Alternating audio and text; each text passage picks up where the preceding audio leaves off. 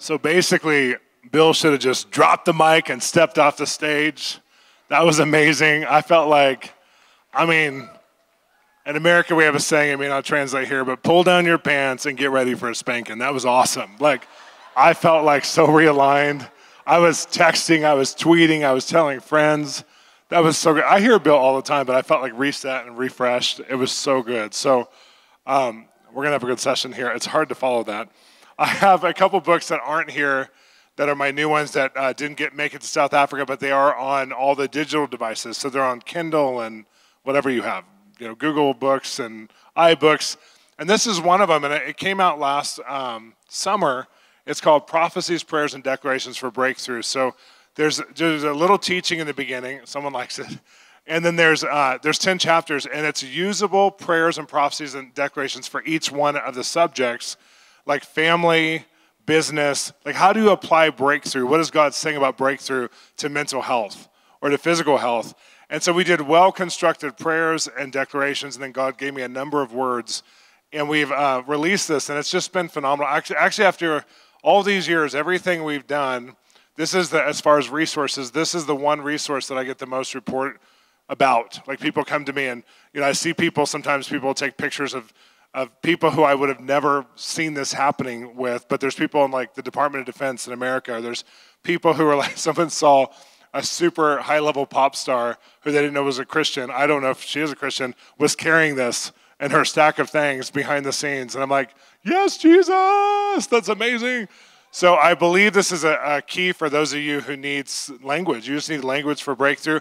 I'm teaching this tonight at the church service I'm going to at Breakthrough Church. And so I'm going to teach about this. And so, those of you who can't get the book, you're going to hear it tonight, anyways. But the, the prayers will help you. I'm going to give this to somebody who, because I only have one copy, right, in your nation. But I want to give this to somebody who um, you are, you've already had a measure of greater breakthrough that you've dreamed of in life, but now your breakthrough needs breakthrough. And I want it to be somebody who has had real estate breakthrough that you need more breakthrough on your real estate to bring it all the way home, to bring it all the way through. The woman who has both hands up. No, she has both hands up. She's in this section, and she, yeah, you're coming. She's waving her hands now. That's you. This is for you. I'll just put it right over here. If you can reach it, this is a tall stage. And then uh, the other book that I have, this is really interesting. I just want to say this in the context of what it is. Thank you. Bless you. This is called Through the Eyes of Love. And uh, there's a, a, publisher that's the, the biggest publisher in the world called HarperCollins, and they do the most Christian books of anyone else. They, they have Thomas Nelson's on it, and a lot of your local groups here uh, are, are and they came after me and they said, we want to publish a book with you because we believe we, we did research with all of our people. They have the largest list of pastors worldwide. They have the largest list of Christians worldwide of any publisher. And they asked them, what what themes do you want books on? And these are mostly conservative evangelicals.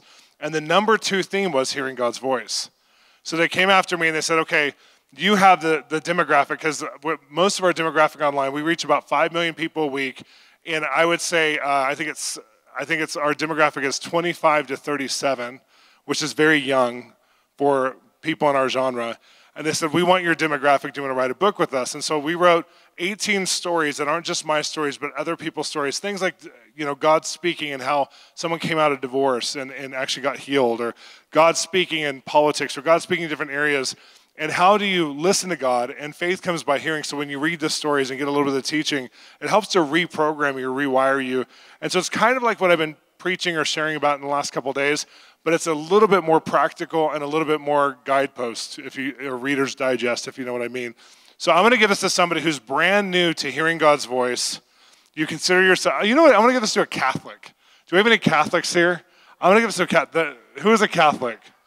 You were a Catholic. No, I want a current Catholic. Somebody who. Do we have any current Catholics? Come on, someone's a Catholic here. You don't have to be embarrassed. We love you. Right here. Come on.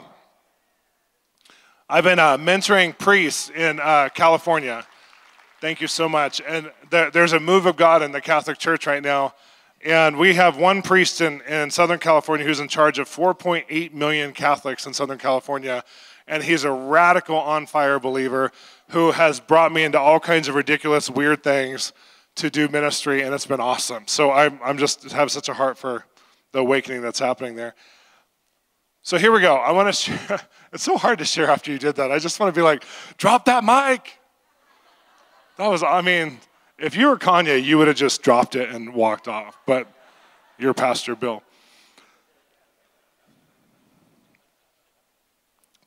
So I was reading Jerusalem Post last year, and uh, I don't read it often, but I was reading it, and and I, I read this article, and it was about uh, the influential Jews that are alive right now. And when you understand that God did something with the Jewish people that started in Deuteronomy, sorry, before Deuteronomy, but Deuteronomy gave a very specific promise in Deuteronomy 8:18. He says, "I'm giving you the ability to produce wealth or resource or influence. All those words were one word for Hebrew: wealth, influence, resource." And if you claim it in your own right, you're going to lose the ability.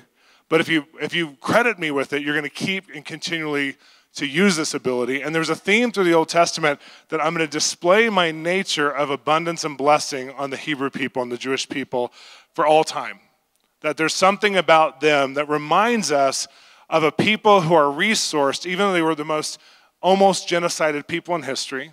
They've been the most persecuted people group in history. I mean, in all of history, they've been the most persecuted people group.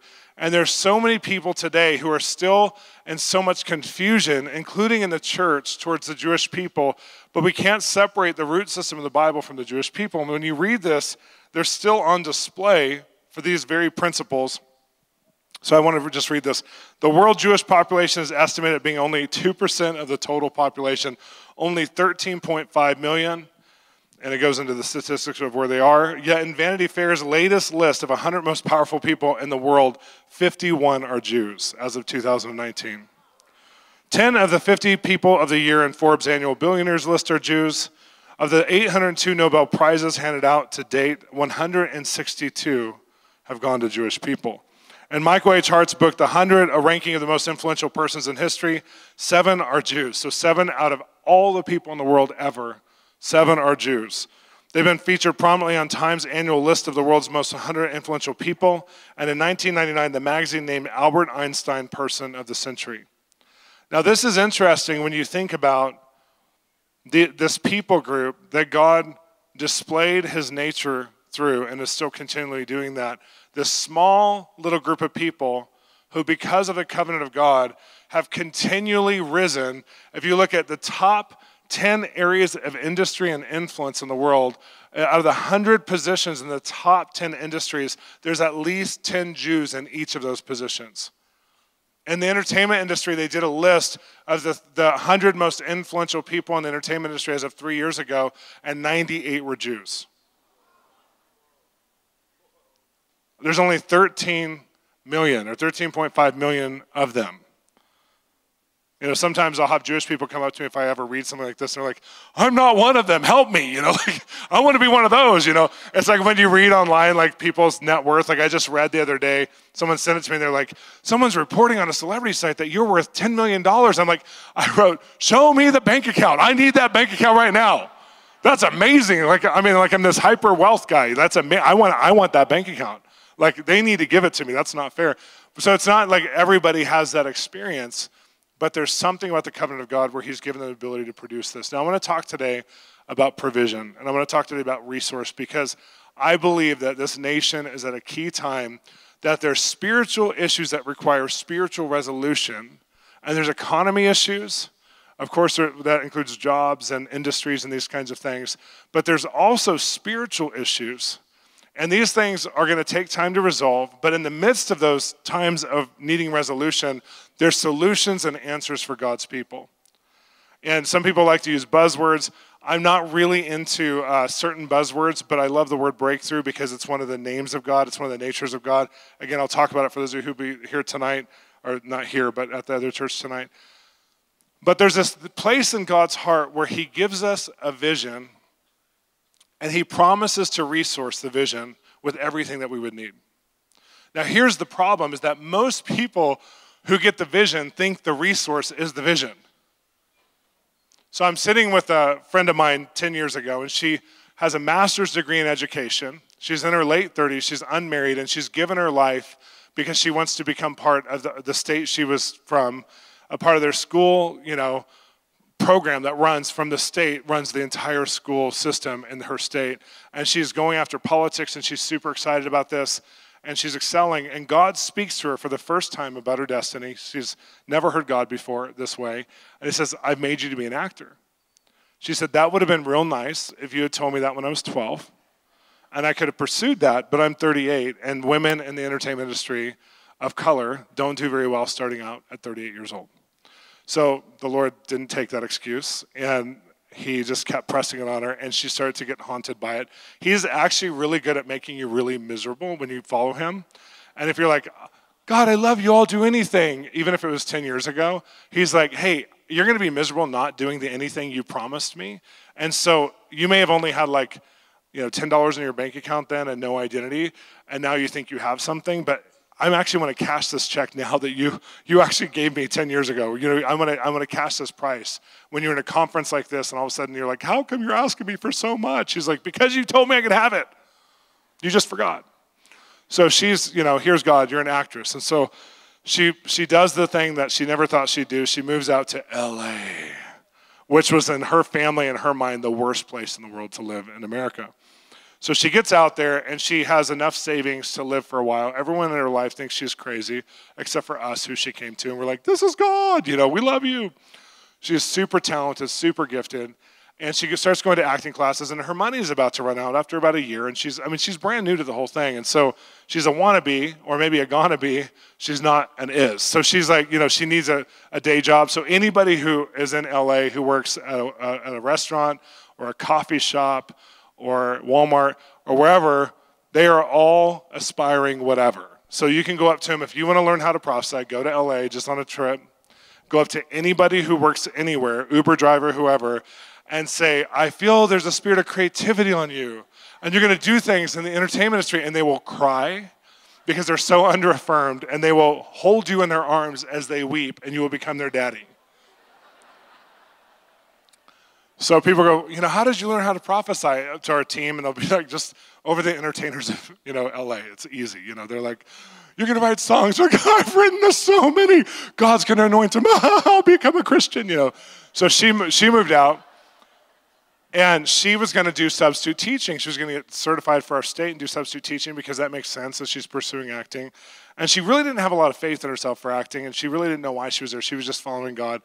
And so at one point, She's about to get certified for substitute teaching. And I said, she comes up to me and she goes, This is so weird. Like, why am I doing this? Like, I'm only obeying God, but I know it's God. But I'm going to go become a substitute teacher. And I just had this like little check mark in my heart. I said, Have you asked God about that? And I'm not that person. I'm not like, get a word for everything. I was like, But did you ask God about that? She was like, No. And she's mad at me. Like, I don't want to ask God about that. I like substitute teaching. That will give me joy while I'm pursuing acting, which I don't like. And so she, you know, it's prayer time, and she's like, God, is there anything you want to tell me about this substitute teaching I'm doing? He's like, Yeah, I want you to be a barista. Now, being a barista is beautiful for people who want to be a barista. But for someone with a master's degree in education who doesn't want to be an actress, who's in LA, being a barista is hell. So she goes, Jesus, a barista. So she comes up to me and she's like, Why is God having me go this route? I have all these friends who are doing everything they felt they were supposed to do. One of my friends is, you know, she's the education director of the state. One of my other friends, he's leading a school. Like they're doing everything we all went to college for, and they did A, B, C, D, and that's how their life worked out. And I said, Well, your problem is that you have asked God to be an influencer of his kingdom. They didn't. And so he's taking you through a process that only he can bring you, and the education isn't black and white. The education is by following the Lamb. And you've laid down your life for him, and he wants to teach you something by being a barista that you could never learn as a teacher. So you need to go be a barista. And she's like, oh, this is so stupid. Now, the problem is, this is during the recession in LA, so there was no jobs during this time. And so she went to the one Starbucks that was down the street, which is, if you're a real barista, that's considered kind of a ghetto barista in LA. But uh, so she goes down there, and they had 250 applications that month. She has zero experience. Everybody else had experience. And she goes in and she turns in her resume and she makes it really stale the manager calls her up and goes, I noticed you have a master's degree. Can you come in and meet me? And she's looking for some responsible people because she has all the young entertainers who are using the job as a crutch as they're trying to pursue their career. So she goes in there and she sits with a lady, and 15 minutes later, she gets hired. She had told God on the way, I will only do one interview and then I'm going to go become a substitute teacher because I can't believe this is you. So she gets in there, she gets her job. She's there for six months as she's taking acting classes and doing the whole thing. And she comes to me and she's like, I am so in love. And I said, With who? I thought she was dating someone. And she goes, I'm so in love with the girls I work with. It's all girls in all the shifts I work with. She goes, It's almost like I'm the manager, but I'm not the manager. I'm even managing the manager. She goes, I'm the mom. I feel like I'm back in a sorority. I'm the mom and I'm walking them all through their life problems, and they're all meeting Jesus. And they all, she goes, it's one of the best things that's ever happened. It's my, one of my favorite environments, but I hate the job itself. But I love these girls so much, and they're all going to be actresses and musicians. And so I'm walking them through their identity stuff because a lot of them have just stuff. They just have stuff that no one's ever walked with them through. I'm like, this is amazing. And I said, you know, you know what's happening? She goes, what? And I said, you looked at your destiny being an actress. And it violated the fact that you felt like your destiny was your educational career. But the reality is, God's called you to something that's more after his heart. It's even more important. Your calling is acting, your calling is education, but your destiny is the people you get to love.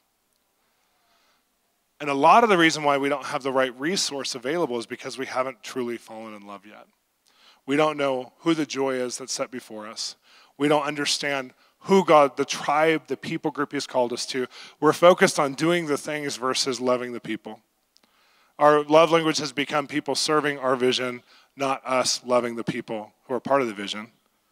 And so it's very, very different when God's trying to change a culture where He allows us to be fully resourced because we're fully in love.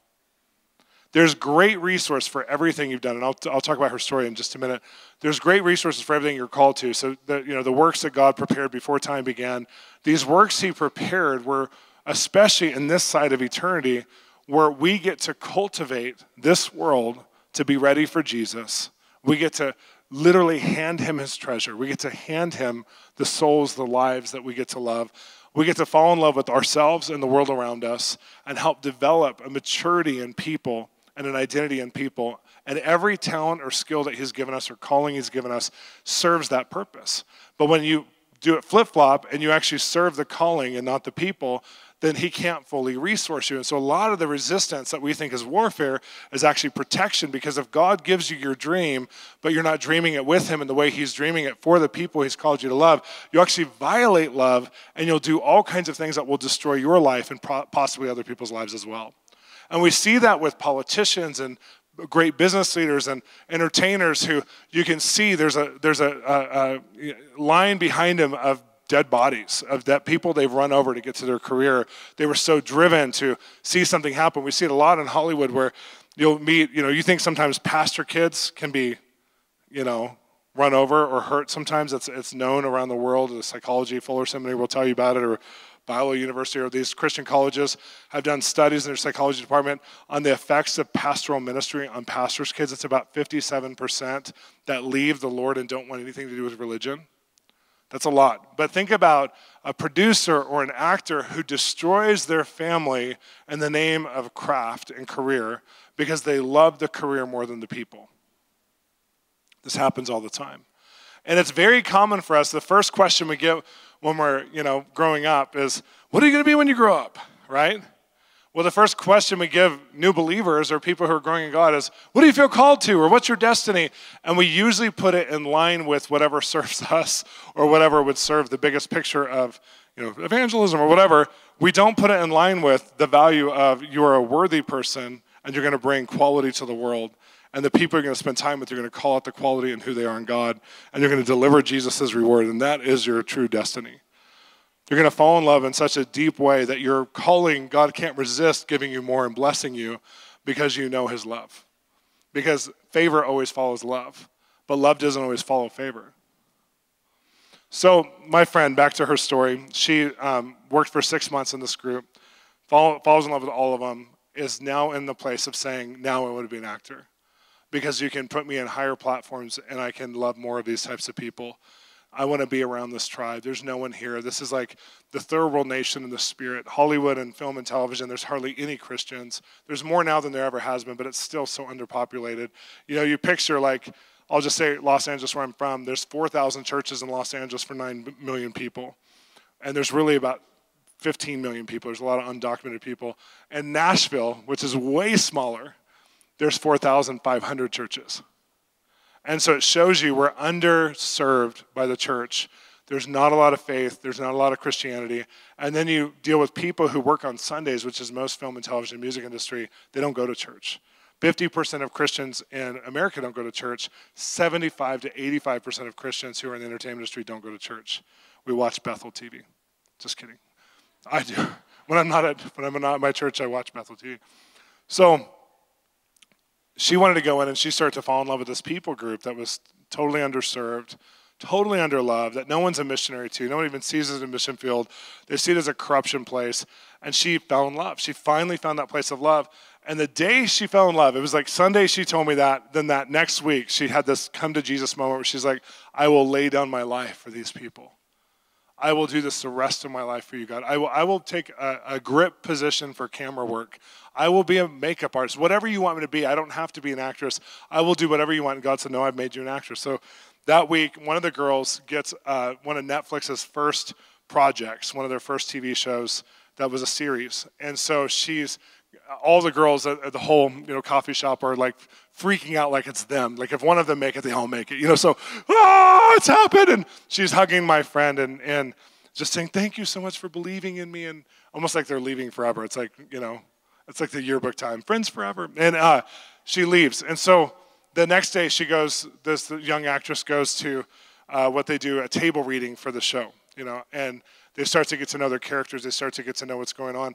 And at the table reading, one of the women who was supposed to be cast, who was the, the, the young girl's older sister on the series, um, the woman got sick and she had to have surgery, emergency surgery, and she was going to be out for nine months. So she was no longer able to perform in the series. And they needed to replace her, but they, they couldn't find anybody for this role. They only found this one person, so they have no backup plan at all, zero. And so they're talking about it, and this young girl hears the director and the casting director and the producer talking about the fact that they're missing one of the main characters and they're going to rush production. And she says, I know this is like totally inappropriate, but I have a friend at my work that when I read the character, she's exactly the character that this character is. She could just be herself and she can come in. She just works at a coffee shop, but she knows she's supposed to act. I think she's talented enough to do it. Would you would you consider? And they said we consider anybody that anybody said right now. We're that desperate.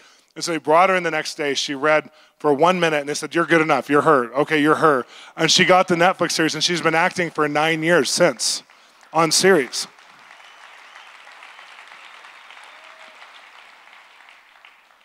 But a lot of the tipping points happen when we fall in love. And a lot of the resourcing happens when we understand the heart of God, not just the things He wants us to do, but the heart behind Him. And so I want to look at Jacob a little bit because I feel like I had this one moment today where I said something about Jacob, and so I had to study him for a minute. Because there's these weird provisions. The way that God provides is really unusual. Have you ever noticed that?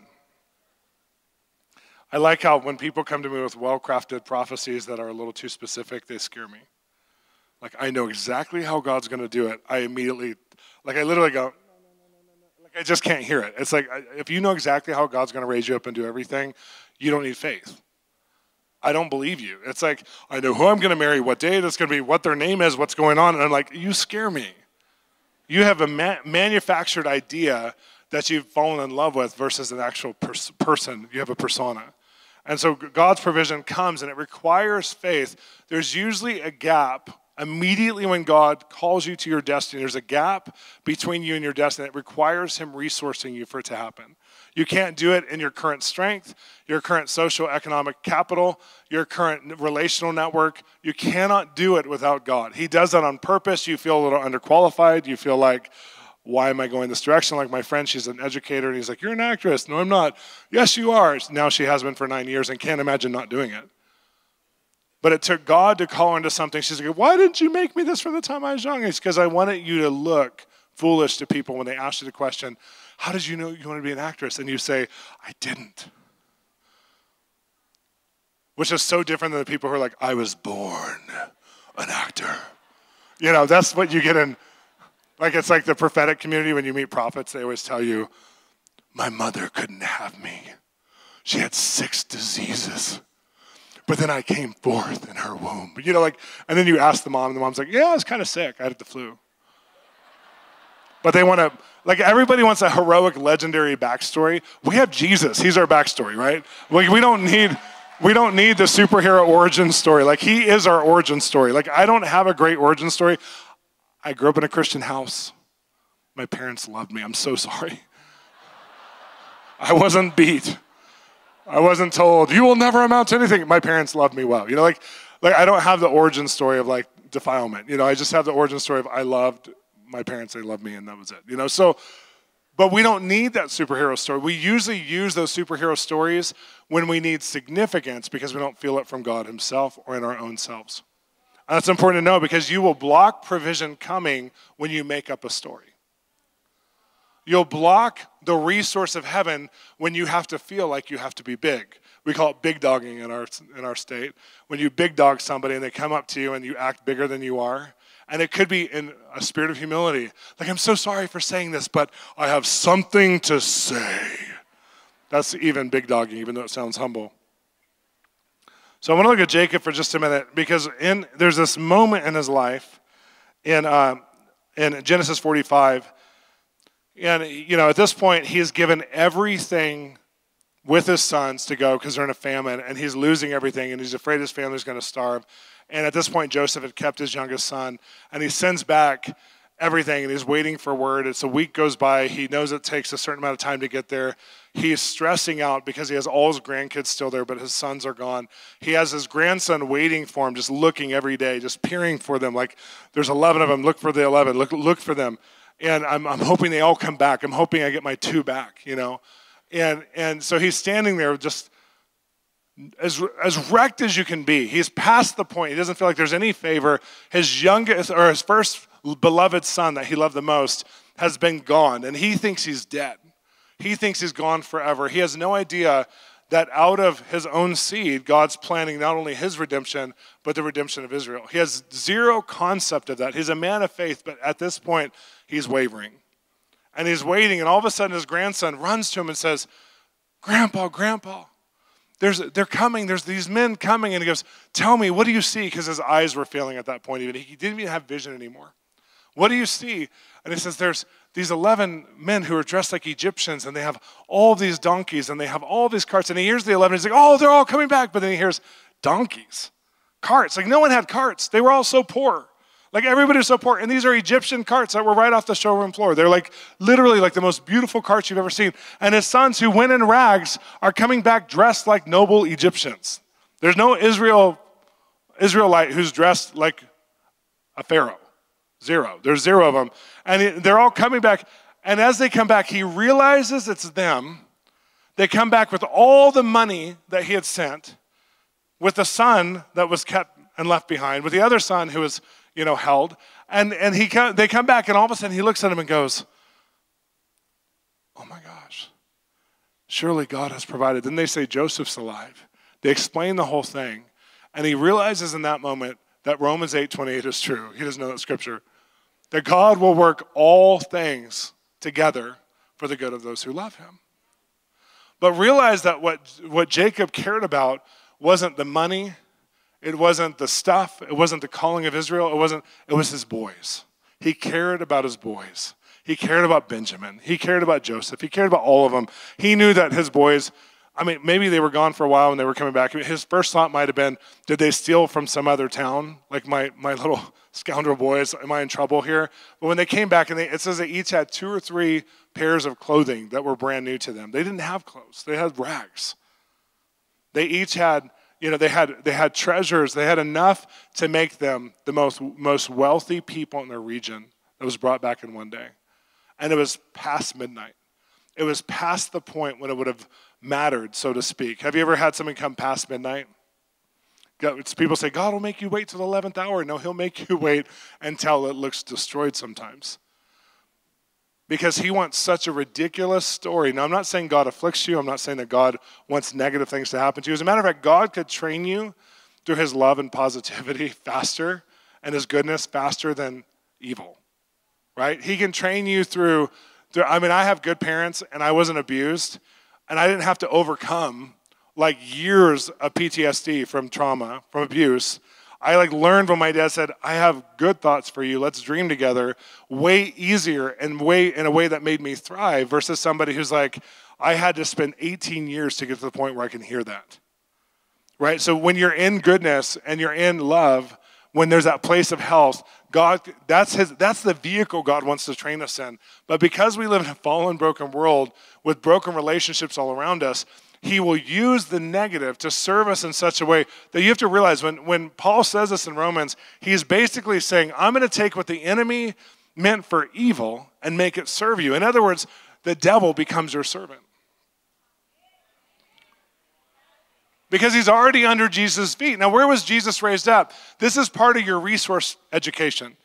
Ephesians 1 says that Jesus was raised to the highest position with the highest title, the highest name, the highest everything. There's nobody who could give him anything else. That's why when the disciples are like, We know you're the king, we know you're this, they didn't really know he was that. They thought he was going to be a natural king on the earth and he was going to do this kingdom thing and he was going to reflect the Father. They had no idea how awesome he was. Now, so Paul says this, you've been given the highest title, and then, or Jesus has been given the highest title. Then he says in Ephesians 2, you are now seated there in that title. You're entitled within the title. He is now asking you not to just be the servant, all, uh, servant of all and to serve him out of the subservient nature, but he's saying, I was the son of the Father. You be sons of the Father. Love, lay down your life for other people because that's the privilege you have to help restore everything into the original idea of God. And in eternity, we're obviously going to be fully resourced and we won't require any faith. We'll just see. We'll be in full knowing. But there's something about that's so precious about this side that's such a gift of time to be able to give God our yes and give God our belief and give God our ability to love people who aren't worthy of our love today, but they're worthy of His love for what He did on the cross. You won't be a resource for who you're called to unless you know who you're called to. Some of you are like, I know I'm a writer, I'm writing books. One of the worst things that happens to me, I get, I get probably, I'm, I'm sure Pastor Bill's the same way, somewhere between 75 and 100 books a month. People want me to endorse or do the foreword or just read. I get about 50 scripts a uh, quarter that people want me to go over because I do script consulting. And most of them are terrible. And the reason why they're terrible is because a lot of people who are writing the books are writing them for the immediate people they serve or they don't even serve a people. They might be more itinerant, or they're just a stay at home mom or whatever, and they haven't fallen in love with the people and written to them. They've had a concept and they've been excited about it and they've written that. But have you ever read a children's parenting children's book from somebody who's never had kids? How many of you would trust that a whole lot? Like if somebody came to you and said, Hey, you're not doing parenting very well today, can I teach you? And they're 19 years old, what would you do? So, a lot of what people are writing is theory until they've planted it within a community. As a matter of fact, if they were planted in a community sharing, teaching, inspiring, they wouldn't be teaching this thing over here. You know, a lot of the itinerant ministries that go around and they major on minors and they think this is the most important thing and they try and fixate you on some things that are actually like great niche subjects. Everybody has a niche that's great, but they try and make it the most important thing. And what happens is if you're a true spiritual parent, like if you're an apostle or if you're a church leader, if you're somebody who has a lot of children and you listen to it, it actually, when, when, if they come across like this is the most important thing, you actually don't value them as much because they're coming across with some elitism over their subject. They're not putting in the right place. And so it's a turnoff. You're like, oh, this isn't that important. Like, I don't care about the Nephilim. Like, it doesn't matter to me. You know, someone gave me the book on angels and demons, and they had described every demon. And they put one of my favorite video games, Fortnite, as one of the Satan's most biggest portals to the generation right now. And I was like, oh, I'm done. And they're like, this is the most important book that's ever been written for the youth. I'm like, this is the least important book I've ever read for the youth. But God bless you, there's someone who will love it. Could you write the foreword? No, because you, you spoke against the sacred Fortnite. I will not write the foreword.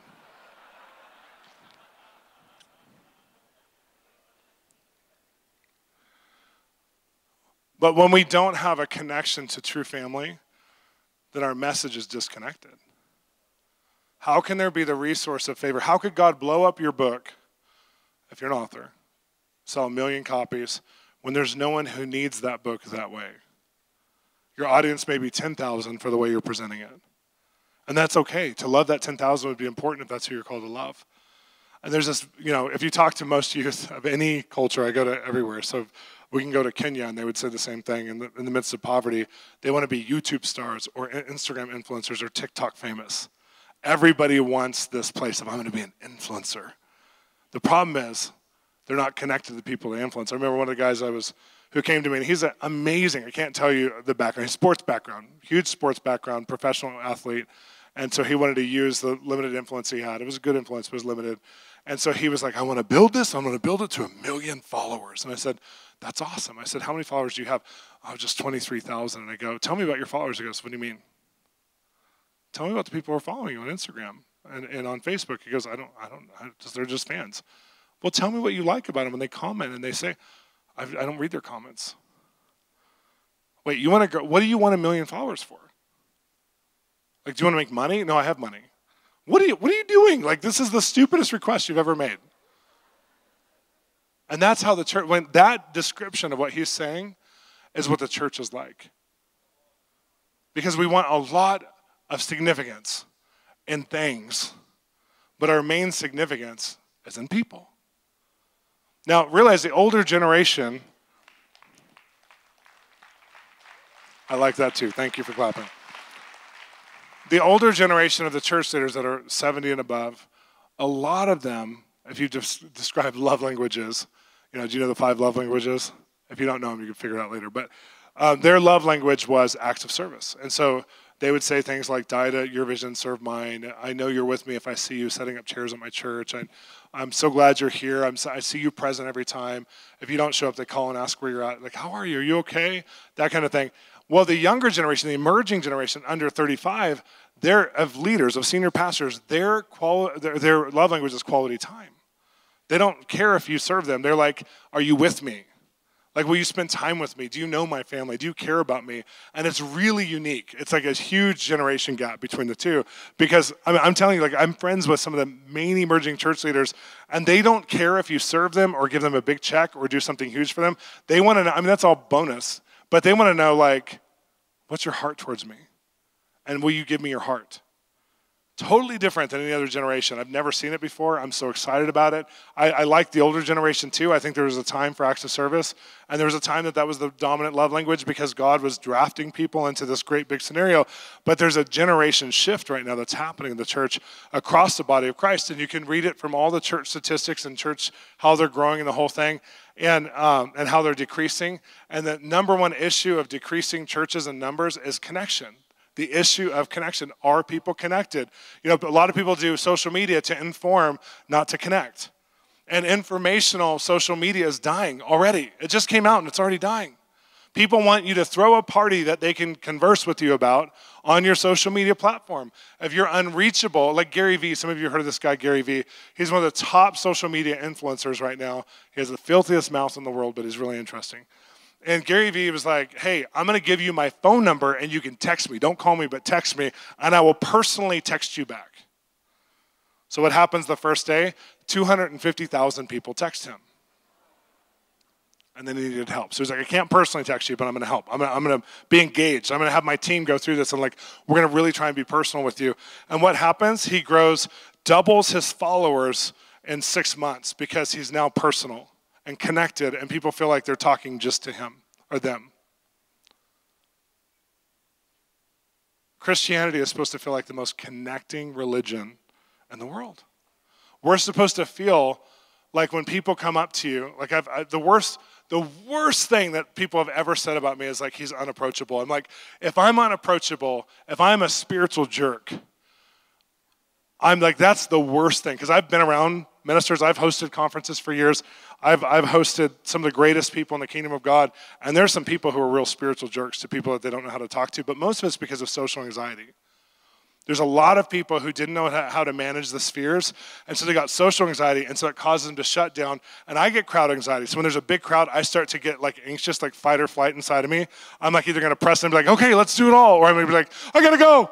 I get that too, and I understand it. So if you have some dysfunction in your background or you have any kind of PTSD, you have trauma, and all of a sudden you have that and you're in leadership and people come up to you and they go, I need help. You're like, everybody needs help.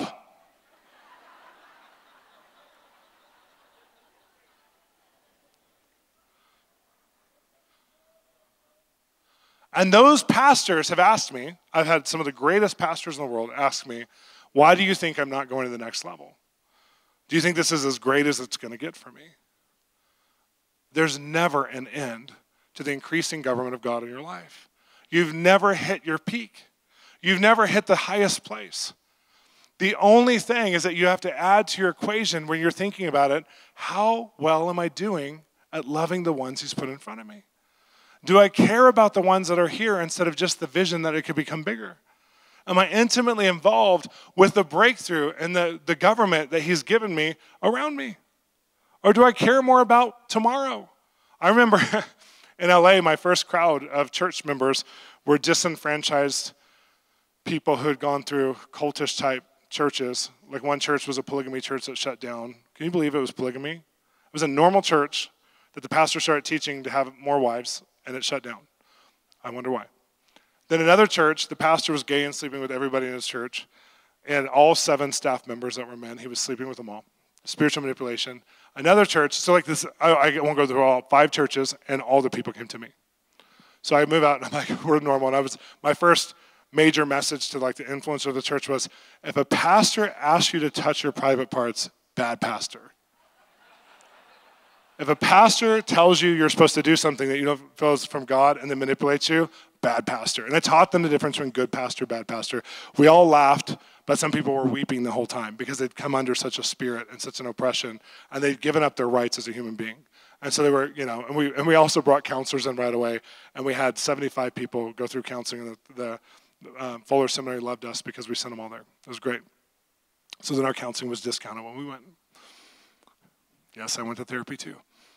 So I inherit all these people, and I remember, you know, a year into it, it's like there's a, a bunch of wannabes who had moved to LA.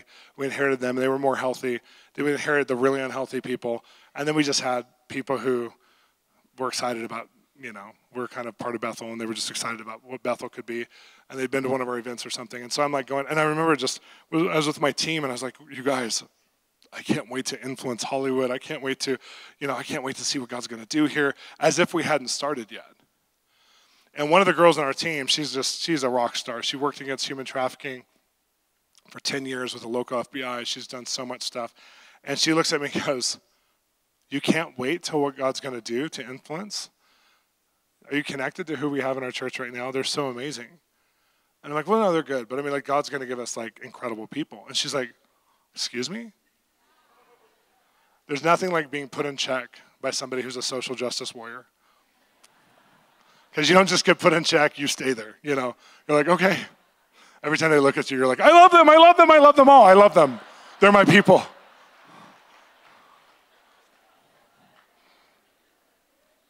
But basically, she was the voice of God to say, settle down, settle in, bloom where you're planted. You know, we hated the building we were in, and and, and because we hated it, God gave us a park and we didn't even have a, a roof over our head. I mean, there's all these buildings in LA. It's LA, and we couldn't find a building. We tried everything. We knocked on every door. We could not find a building for one summer. And so all summer long, we met in the heat of LA outside where there's no trees. There's always trees in LA.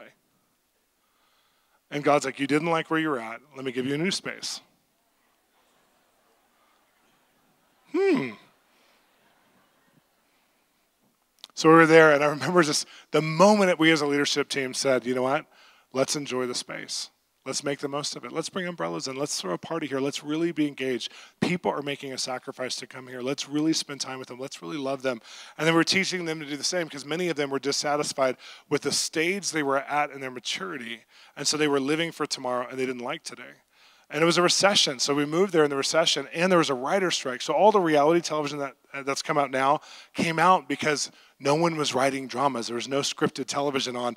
And so there was like 35 reality shows that were coming out a week. That's where The Bachelor came from. That's where American Idol succeeded the most. All these things because in its second phase because there was no TV. So all of our people who were, were actors or were producers, directors, were not working because the strike for over a year and a half. It was wild. So we're like, we have no money, we're in a park, we have no influence, and this is our family. And you can't pick your family in God, I promise. You think you can, you can't.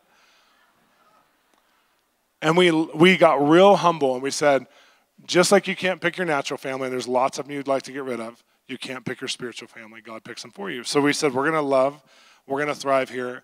And we started to not just love, we fell in love. And then mo- I remember it was like this just this moment of time where we just started to really enjoy where we were at. And things just got added to it. And it was it was clear it was going to be. Like we just knew, like now we need more God. Now we need we need a new space that's for real space, not because we're reaching for tomorrow, but because these people that we're serving, they deserve it for your sake.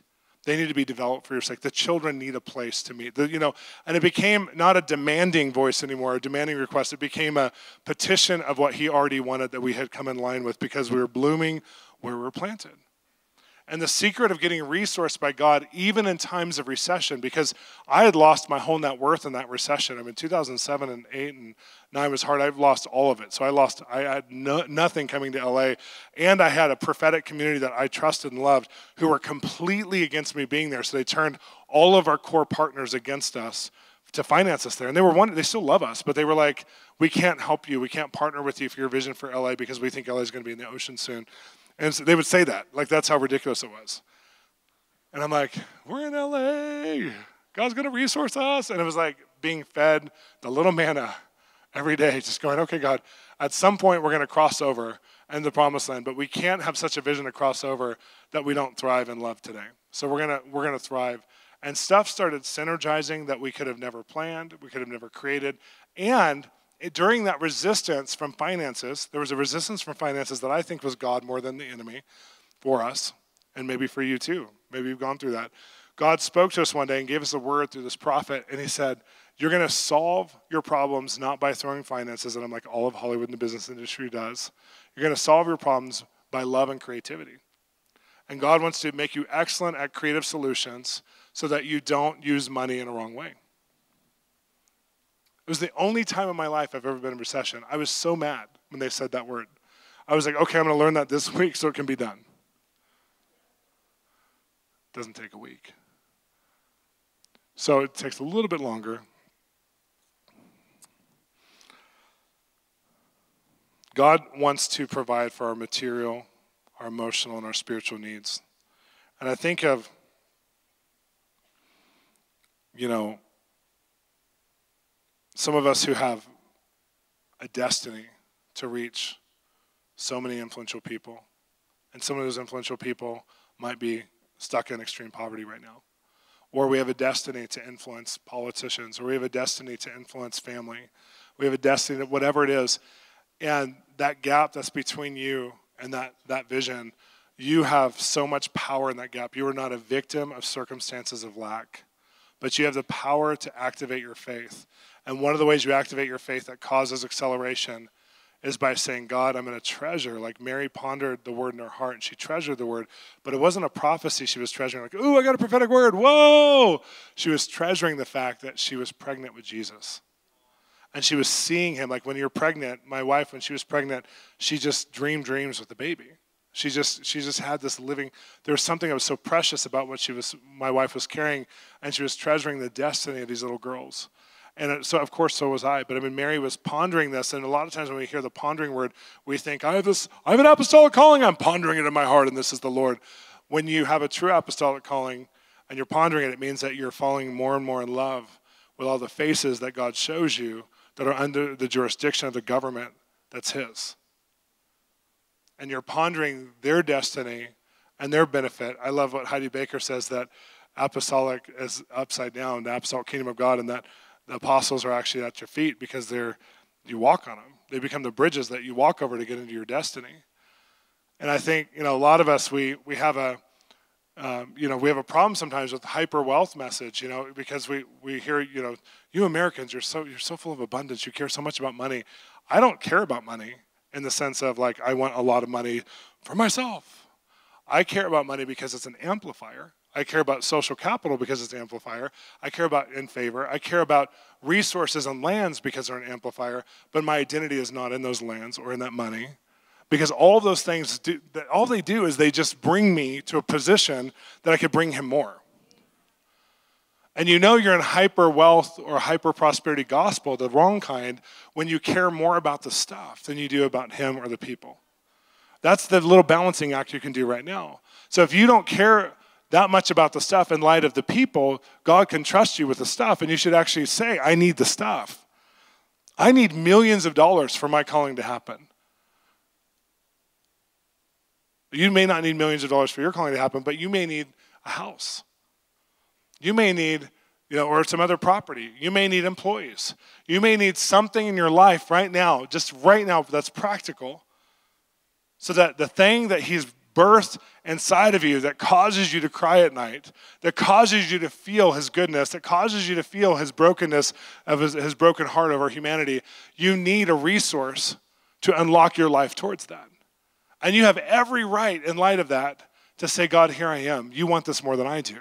You, Jesus, have already prayed for this resource to be given to me in heaven. The poverty spirit says we're not worth the resource. But when you have that, when you have that poverty spirit that says the resource is like unethical for me to have, it's I'm not good enough for the resource, or it's wrong to ask for resources, what you're really saying is the price you paid on the cross doesn't deserve a full inheritance. Because your calling is to give him his inheritance. So some of you need to come out of that mentality that says there's never enough, or I'm not worth enough, or I'm not worth. Like some of you might today say, millions of dollars for your calling. You need million. That sounds really greedy, Shawn. There's zero greed. Zero greed. I know I don't have greed in my heart. If I had greed in my heart, I would be living in the lap of luxury and not here in South Africa. I, I have friends who own resorts. I would be there instead. But instead, we give a huge portion of our income away to build schools in Congo. Our personal income. Like we've given so much. I mean, I've people sometimes will say, like, I love your social justice heart, but you should go do something about it. I'm like, I've had malaria eight times because I've sat with the poor in dumps. I've fed lepers, not just for a moment, for like an hour. I've sat with them day after day after day, and it smells. It's hard. It's if you've been to a leper colony, it's not pretty. It's not sterile. You know, so for me, like I, I need more finances and resources because we want to build 40 schools in war zones in the next five years. We only have five. We're increasing it to 12 this year. We want to build 40. I need millions of dollars. And I don't just look at like I need a sugar daddy, and this is the last part of the point. I wish there was a sugar daddy. I wish somebody would just give me money so everything can happen. That mentality is the ultimate pivotal definition of poverty. And as a matter of fact, when you have the mentality, if you're a pastor, I just need some rich people to come to my church and everything will be okay. They'll solve the tithing problem and we can build our building because they'll come and give us money. It's absolutely corrupt thinking. And I've been there. When I was first in LA, I had so many friends who were ministers, and they had like one or two key givers, like they'd have one or two billionaires or something next to them, and they would tell me the stories. And I heard it wrong because what I heard was, you have a sugar daddy. And I'm like, God, give me a sugar daddy. But I didn't say it that way. We work with prostitutes. So, I mean, I know what that means. I'm not, I don't really want a sugar daddy. That's like a controlling, awful, divisive relationship. But I was just saying, I need somebody help, to help make my life happen. And I felt like the Lord said, I, I'm rebuking you right now. Is that nice of him? He told me he's rebuking me, then he told me to rebuke. He said, Not only do you not need a sugar daddy, but you're called to be a benefactor and a great resource center. And until you get out of this mindset, you'll never give. I'm like, I'm giving all my income, I'm giving everything. How can you say I'll never give? You'll never expect to have the greater resources that I've called you to, to be the great source of resource. And today, I want you to look at yourself as a benefactor, even if you have 100 extra dollars a month. I want you to learn how to steward that for the widows and the orphans and for people in your church, for people in need. I want you to, to be a true benefactor and get out of this mentality you need somebody to come support you. And I was like, how do I have that mentality? How did I get that? Where did it come from?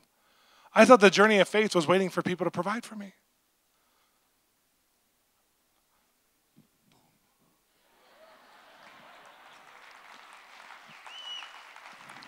I didn't meet one billionaire until I became a benefactor. I didn't meet one president until I became a benefactor. I didn't meet one person of great influence in Hollywood until I became a benefactor. And I wasn't a benefactor of much, but in my heart, I was already spiritually wealthy with love and I knew God would resource the spiritual wealth with natural wealth to cause a kingdom reaction. But as soon as you start to believe in yourself that I have the ability, like God gave to Israel, He gave them the ability to produce resource for everything He called them to. As a matter of fact, Pastor Bill talked about Bezalel, and he was literally one of the things that happened was he was given the spirit of wisdom, but it was so he could produce everything that was needed with his craftsmen. Isn't that the coolest thing ever? The first time God filled someone with the Spirit after the garden was a creative artisan. I love that. For those of you who are like creative, you're going to love that. But it was so he can do everything. So if God's given you a calling, if he's giving you talents and skills to be used, if he's given you a mandate, who are the people it's for? How are you falling in love with them? And how are you becoming a benefactor towards them in the littlest place with the little talent he gave you so that when the time comes when there's more talents to be given, you're like, I'm right here. I need more. Like I spent all that, I invested it, I have this much more, but we need this much more to do it right. That's what he's looking for. God wants to make South Africa a benefactor.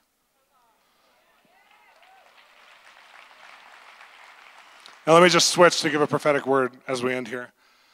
I believe that God is saying, specifically to South Africa, and we have people here from all over, but specifically to South Africa, that He's already hidden the wealth in the land. There's already minerals, there's a mineral deposit here that could solve the whole, the whole problem of the economy. And it's not even fully discovered yet. There's going to be a signpost soon. I don't know if it's this year or next year. There's going to be a signpost because there's going to be some archaeological digs that hint at what's buried deeper as far as minerals. There's going to be some archaeological digs that reveal that there's people who are using resources that are needed now for things like smart devices, that are needed now in the sense of gold, that are needed now in the sense of the economy. And so there's going to be a, a, public newspaper report of some sort of archaeological findings that are going to hint at the treasures that are buried deep within. It's going to be a very prominent sign. And I believe that the Lord isn't looking at South Africa worried and like, oh my gosh, they have problems I can't solve. But He's looking for people who will look at the nation through His eyes and see that the solution's already there and it's time to broker them. And he's raising up, I believe one of the things that Bill's done this whole time is he's raising the bar of spiritual wisdom. Do you feel that? It's like we're all appealing, like you just get smarter listening to him because of revelation, you know? So there's the, the Lord's raising the bar of wisdom, but it's not just for the church, it's for business, it's for all these different industries, for education. God has a plan and he has solutions, and he's going to start to do some things that don't just take spiritual eyes to see, but he's going to start to report things. There's going to be cr- prominent Christians who are reported about for providing solutions, and you're going to see this increase. It won't just be a few, it's going to increase and then increase, and there's going to be secular reporting mechanisms that, that start reporting on Christians who have solutions in politics and education and in some other areas as well. And they're going to be they're going to share some of that story from a Christian perspective in secular media. And you will know as you see that it doesn't it no longer takes eyes to see that God's on the move move, but the society can see that God's doing something different. And it may be super offensive to a lot of people because they don't like Christianity. But the, the bottom line is that God's on the move and he's about to take what's been an undercurrent of his move and he's putting it on the surface of your nation because in a very short period of time, he wants to make this nation an influential nation that causes something to happen where it feels like, you know, where, where you have. Uh, uh, Switzerland is kind of the neutral spot where banking happens for Europe, and you have Singapore for Asia. I feel like South Africa is called to be that. It's a, like a banking center and a safe place, and a place of unity and diversity where anybody can come and be safe. So, God has a safety plan over this nation. And we see a lot of the opposite right now, but when you start to see in the spirit, the opposite is usually the enemy trying to preempt. Because, you know, like whenever the light comes, Isaiah, when it says, Arise and shine for the light you know, light has come, the glory of the Lord rises upon you, see thick darkness rises up. What happens is whenever a light comes, and God usually puts it on you from the time you're born, so it's not like you've just discovered it. You're just like, I'm awesome. I have a call of God. This is amazing. But when you were born, that light was already in you. It's in your DNA. And the enemy looked at you when you were born and went, I have to kill you. And he started to create plans for this generation of South Africa to kill you. But God knew those plans too, and he provided a way out of those plans as well. And I feel like this year is going to be a doorway out of what the enemy intended over a whole generation in South Africa. And he wants to release a great message of hope that causes a greater message to go beyond you of hope. And I feel like there's been a war over hope for, you know, 50 years and God is saying, I already won the war. I also believe when Nelson Mandela died, that the Lord said, It's too small a thing for just one more to get raised up. I want to raise up a generation of Nelson Mandelas. And some of you are actively coming into an authority because just like Elijah gave Elisha, as Pastor Bill shared earlier, when he said, and his thing fell off the stage when you were using that thing. When it fell off the stage, I had a vision, and it was Nelson Mandela in heaven with Jesus. And I, I don't know if you believe that or not, but I know he's in heaven. And out of heaven came a civil rights movement when Bill did that, a civil rights movement that's landing on the church to carry the civil rights over this nation. And it wasn't one Nelson voice, it was a generation that was starting to carry the DNA of reconciliation.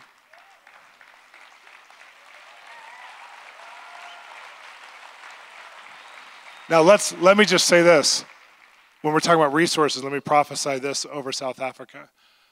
Whenever God authors something, he will never let it return void, and He will always bring the finishing grace. And there's some things that were spoken and dreamed about by the previous generation of Christians in this nation. Some of you might have been a part of that. You're still relevant today. So there's been some things that were prophesied about and dreamed about that God is saying it's time for the finishing work to push these all the way through so that this can be a firm foundation for this generation to rise up and to see something to happen. And I believe that the, the marketplace people that are in this room you're the forerunners of the next great move of God. You're the, literally the frontliners of what God's going to be doing. I think the church will, of course, be you know occupying the space and training and nurturing and mentoring. But I feel like God's commissioning a lot of pastors to have a business as well. He's commissioning business leaders into, into an appointment in the spirit. And it's not just to make money so the church can grow, it's an actual appointment in society to make Jesus famous. And I felt like today he wanted to shift something in between the relationship of business leaders and church leaders to where church leaders don't see business leaders as just benefactors because we're now coming into our own ability to be benefactors. But where business leaders would also look at church leaders and say, I need the same anointing that you've been commissioned with for my business industry. And so I want to pray for the business leaders. I want you to stand up right now.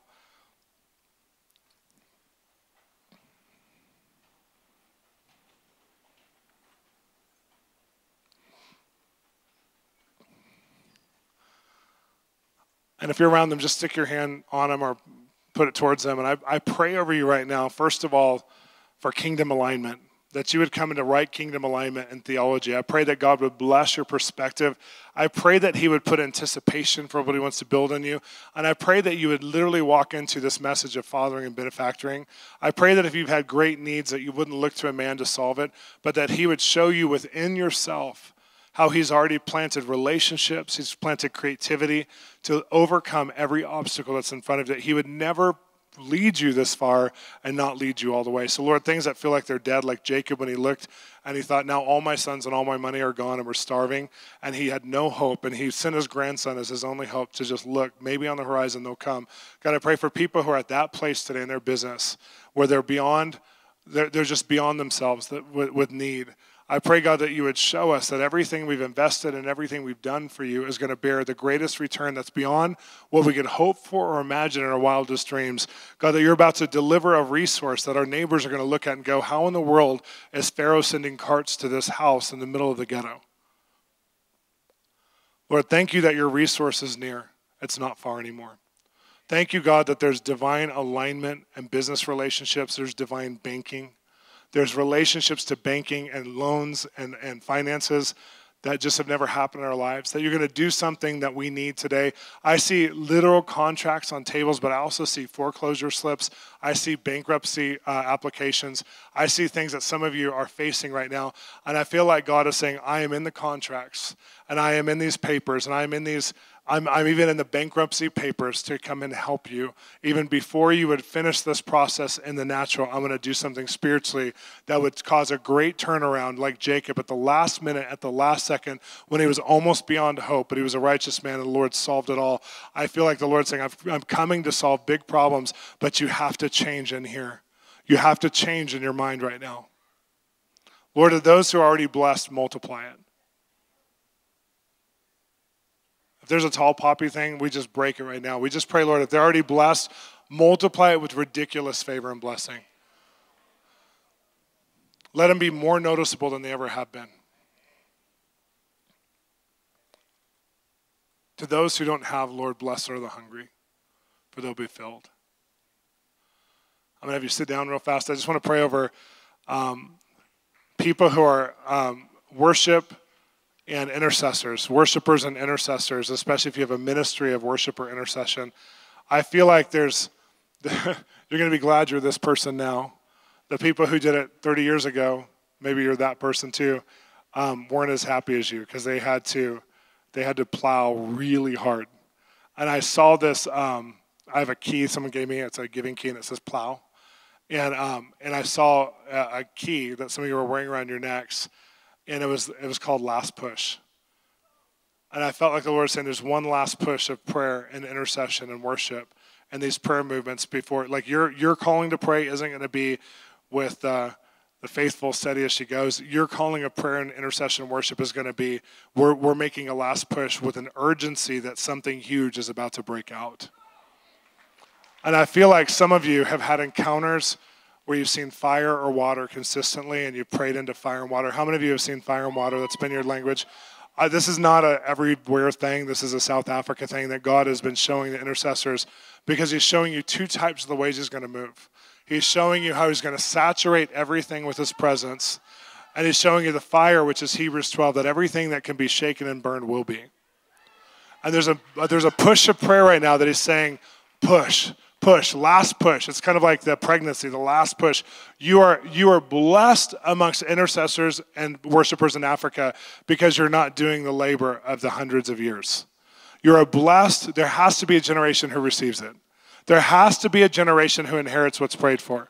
There has to be a people that actually call it forward. There has to be a people who break it open. And you guys, I'm not saying might be that people. I believe you guys are that people. That there's a great move of God right on the other side of this.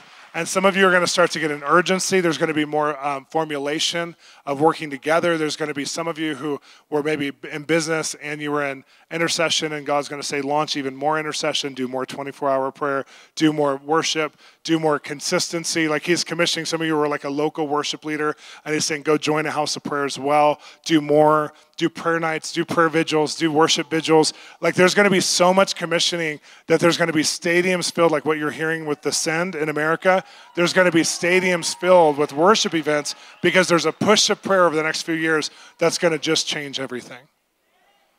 And so look how many people are standing. That's unusual that this many people are worshipers and intercessors and are feeling this. If you have recently felt an amping up of commitment to actually do more in worship and prayer, raise your hand. So that's all of you. That's, that's the whole room. I hope you're being honest because God's taking you seriously and He's looking at you as one of the brokers of breakthrough of this nation. And He's going to hold you to that because He's going to give you responsibility over it. And you're going to not just pray, but the difference between the last generation and this generation is you're going to declare. They were hoping and praying in faith. You're going to declare because you're starting to see. You're going to call forth what you start to see. I see the size of a man's hand. I see it. It's getting bigger. It's getting bigger. That's your generation of prayer. So, Holy Spirit, I pray over them. I pray that you give them a new zeal, a new tenacity, that you give them the resource to be intercessors and worship leaders and worshipers. I pray, Lord, that you would raise up all the finances that are needed, Lord, that they wouldn't look at themselves and say, Why isn't someone hiring me or why isn't this working out?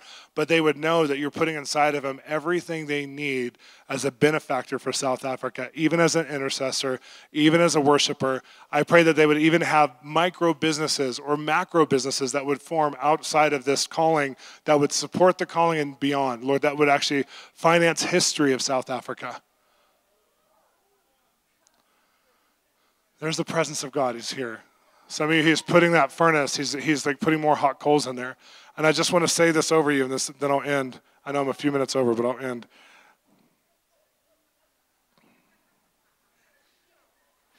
When, when Jacob finally accepted the good news, when, he, when the, his grandson came in uh, Genesis 45 27, the word that happened, it was called revive, but the word is translated that's used for stirring up of dying embers, which were almost extinguished under the ashes. And Jacob's spirit was almost extinguished when his sons came back with a message of hope. And South Africa has almost been extinguished in certain areas of hope. And the Lord is saying, Rise up with the fire that's in your furnace and go to the embers that are almost extinguished. And the first move of God you're going to see is the reviving of the church and there's an they, they were almost extinguished, but then God put so much fuel in that fire, so much fuel in that fire. Lord, we pray that we don't need signs of the fire that's coming because it's already amongst us here in this room. And we pray that you would commission this fire to revive the church of South Africa and that there would be a move of reconciliation and unity, especially between the black and the white church of South Africa.